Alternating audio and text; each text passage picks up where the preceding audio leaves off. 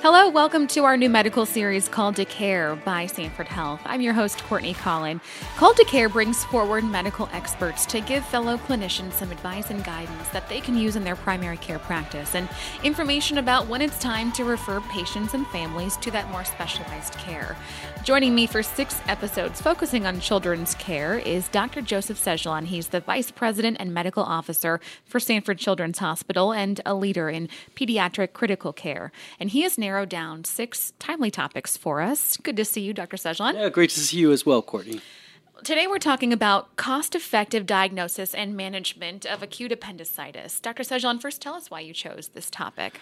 You know, appendicitis is something that a lot of providers see and, and you hear about, and, and that's it's not uncommon for a child to have uh, appendicitis or to need uh, appendectomy.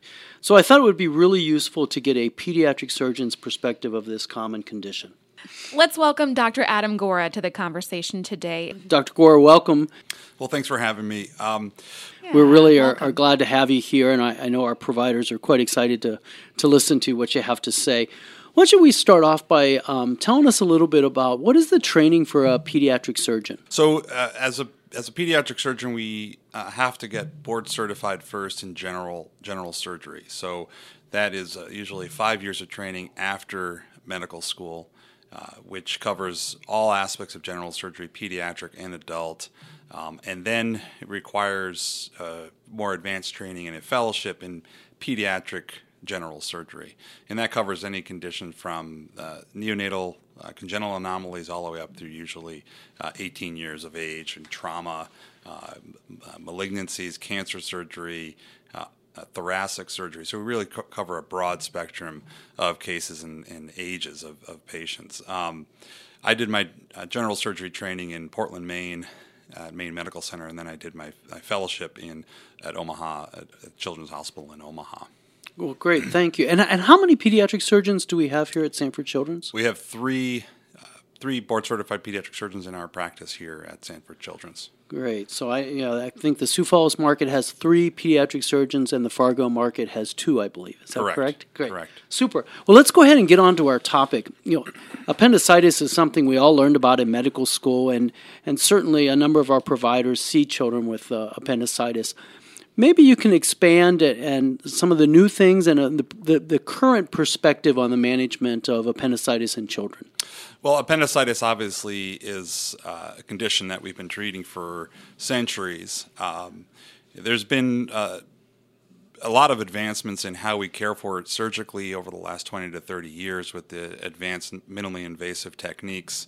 Um, and I think those those techniques uh, started in adult surgery and quickly quickly expanded into pediatric surgery as well. Um, so that would be the big advancement from a surgical perspective, and how we manage it would be more minimally invasive approaches. Um, but even even so, we've actually uh, really kind of streamlined our uh, medical treatment of of, appendix, of complicated appendicitis as well, to the point where um, we we have uh, efficient, uh, cost effective techniques, uh, management protocols to get these patients through the hospital and uh, uh, out of the hospital as, as you know with fewer complications. A lot of people uh, come to us with appendicitis and they they think that. Uh, the, they think it's a dire surgical emergency. The child potentially, you know, they hear the word uh, sepsis and they, they, they say things like that, and the child's gonna, you know, on death's door. And um, in reality, um, we've really become we've really become adept at, at with with modern antibiotics and uh, and um, uh, how we manage these patients postoperatively um, to the point where I always reassure the parents that every single one of these patients is going to get better. It's just sometimes it takes a little longer for some than others. Great. So uh, I think that a lot of these patients obviously uh, refer to their um, or, or, present to their outside emergency department. Um, for our providers that are listening, what would what should the workup entail uh, for the patient that you're concerned about appendicitis? Well, I think the most important thing is a as always, it's a thorough physical exam and history. You can get most of the diagnosis. You can arrive at uh, really narrow it down pretty quickly with a really good history and physical exam. Um, and the classic findings of right lower quadrant, periumbilical pain, radiating, eventually radiating to the right lower quadrant, uh, right lower quadrant point tenderness associated with nausea, anorexia, um, vomiting, and eventually fever. Uh, these are all sort of classic signs of appendicitis. And um, there aren't a lot of things that cause this in children. And so, if you really focus on, on the, this sort of constellation of signs and symptoms, you can narrow it down pretty quickly. And really, then, then it's just about uh, getting some confirmatory testing. Um, it is uh, with modern imaging, uh, CAT scans are extremely sensitive. Our modern CAT scans can really pick up um, even the earliest appendicitis. And so it is easy um, and tempting to just go right to a CAT scan um, to sort of confirm your suspicion. But if you have, um, if you ha- if you're tempted to do that, you may end up getting a lot of CAT scans in, in patients who don't have appendicitis. So they may have a few of those symptoms, but not really the whole constellation that really raises your your real raises your suspicion, you know, that that this is appendicitis, and so you end up getting a CAT. You end up potentially getting CAT scans on patients that don't need it or don't have appendicitis, and you also may end up ordering CAT scans on patients that are so obvious that they have appendicitis that it really wasn't a, a helpful test because. Um, and so we've developed some. Uh, the p- pediatric surgeons um, have sort of led the way in developing uh, uh, workup protocols to minimize uh, and streamline the minimize radiation and streamline the process to really hammer in the diagnosis. Uh, now there are going to be some patients that that, that still uh, end up getting CAT scans because uh, they don't fit the classical. Uh, they really don't fit the the classic uh, presentation, and we, we, do get fooled occasionally. But with the use of the, these protocols and these algorithms, we have been shown we've shown that we can really reduce radiation in children, and and long, big, large scale studies have demonstrated that radiation significantly increases the, the risk of long term. Uh, malignancy, specifically lymphoma. There's some concerns about that. So, whenever we can uh, avoid radiation, um, we like to do that. Of course, ultrasound um, is a modality that uh, is relatively low cost um, and uh, zero radiation and risk risk to the patient, and that's something we're certainly have been emphasizing uh, here locally and throughout the throughout the region with our referring providers. Well, I'm, I'm really glad you hit on the the CT and the radiation subject because I think quite a you know that you see that a lot in the consumer literature and in the the lay press, and I think there's a lot of parents that are that are quite informed about that. And of course, in children's hospitals, we do have the capability to limit radiation um, and give appropriate dose radiation uh, based on guidelines. So I appreciate that and, and thank you. Um, you, you spoke a little bit about ultrasound and the role of ultrasound in the workup of appendicitis. Could you expand that a little bit, particularly? Um, does it, I sense there's an expertise that's required, or just expand a little bit on ultrasound with appendicitis? Well, uh, really, the the number one thing is you need you need access to an ultrasonographer, um, and many facilities have that during the day, uh, during the work, uh, during the weekday. Uh, many of them don't have many facilities or in the in the region don't have access to that at night or on the weekends. But when they do have access to it, it's a it's an excellent uh, first step in, in, working up appendicitis, and you will um, be able to pick up the signs of appendicitis on ultrasound on most patients. Um, and then there will be some patients who are, uh, still require some additional imaging or further workup. But um, yes, it does require uh, an ultrasonographer. Uh, that can identify the appendix or the secondary signs of appendicitis within the abdomen.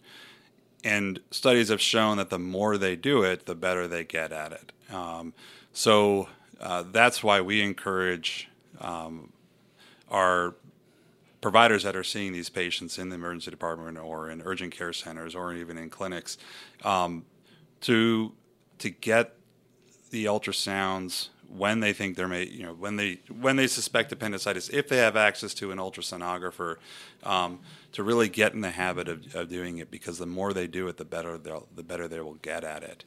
Pediatric centers um, do a lot more ultrasounds on on children than um, uh, general hosp- general hospitals do, um, and that's been well documented in the literature, well studied in the literature that children who come to pediatric centers are more likely to get ultrasounds and less likely to get ionizing radiation in their workup. Um, and so we encourage our referring facilities to utilize that option when it's there. Um, well, great. Thank thank you. That's that's very helpful.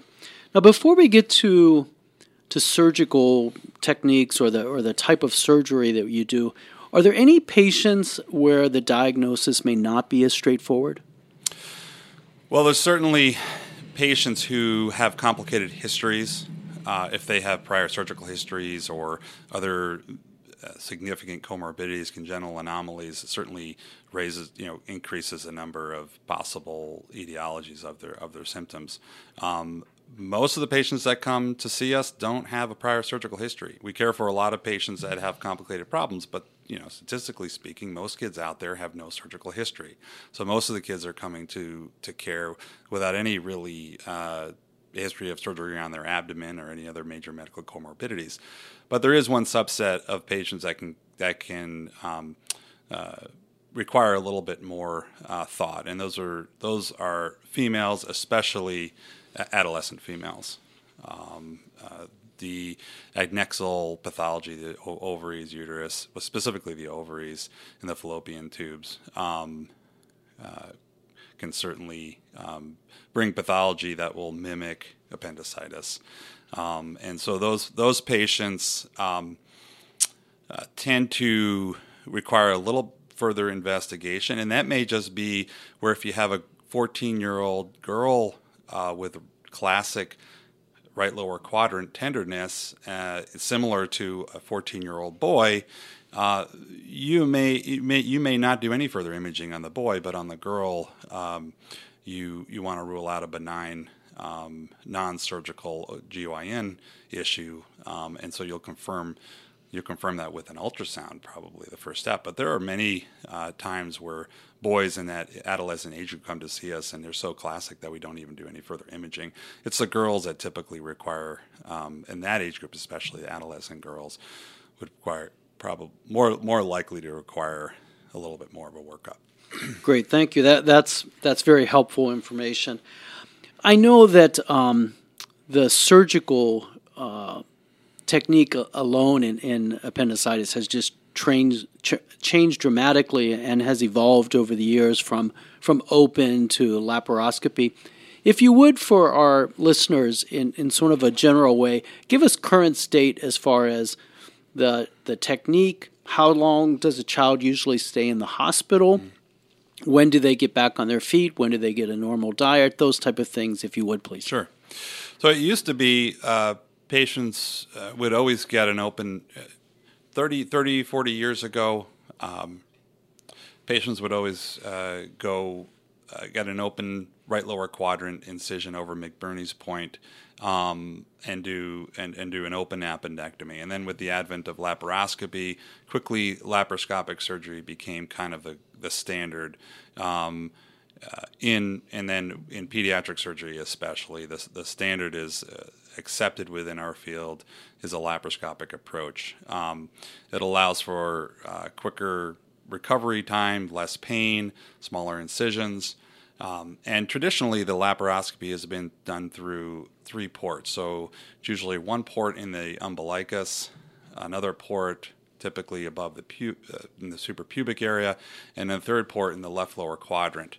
Um, and one of these ports being 12, mil- 12 millimeters in size, and the other two being 5 millimeters in size. And that's sort of been uh, standard for at least a decade or more, uh, maybe 15, 15 years in pediatric surgery. That that's kind of the accepted standard. There, I know I don't know any pediatric surgeons who are board certified now that are doing uh, open appendectomies up front.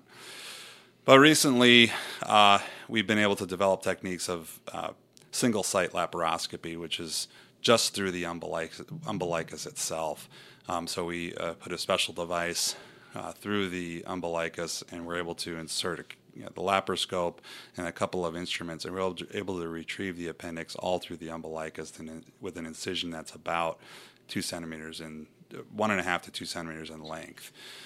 The the incision ends up kind of getting buried in the center of the umbilicus, and uh, typically uh, within four to six weeks the heal, with the healing it's it's difficult to tell the, the child even had surgery. So there's a cosmetic benefit to that to that. But I, I believe there's also um, a, a, real benefit from a surgical uh, morbidity standpoint in terms of pain control. And also I've seen uh, in my practice very few wound infections um, when we go directly through the center of the umbilicus. Um, we're not the umbilicus, the center of the umbilicus has no fat plane, and so we avoid uh, going through a fat plane.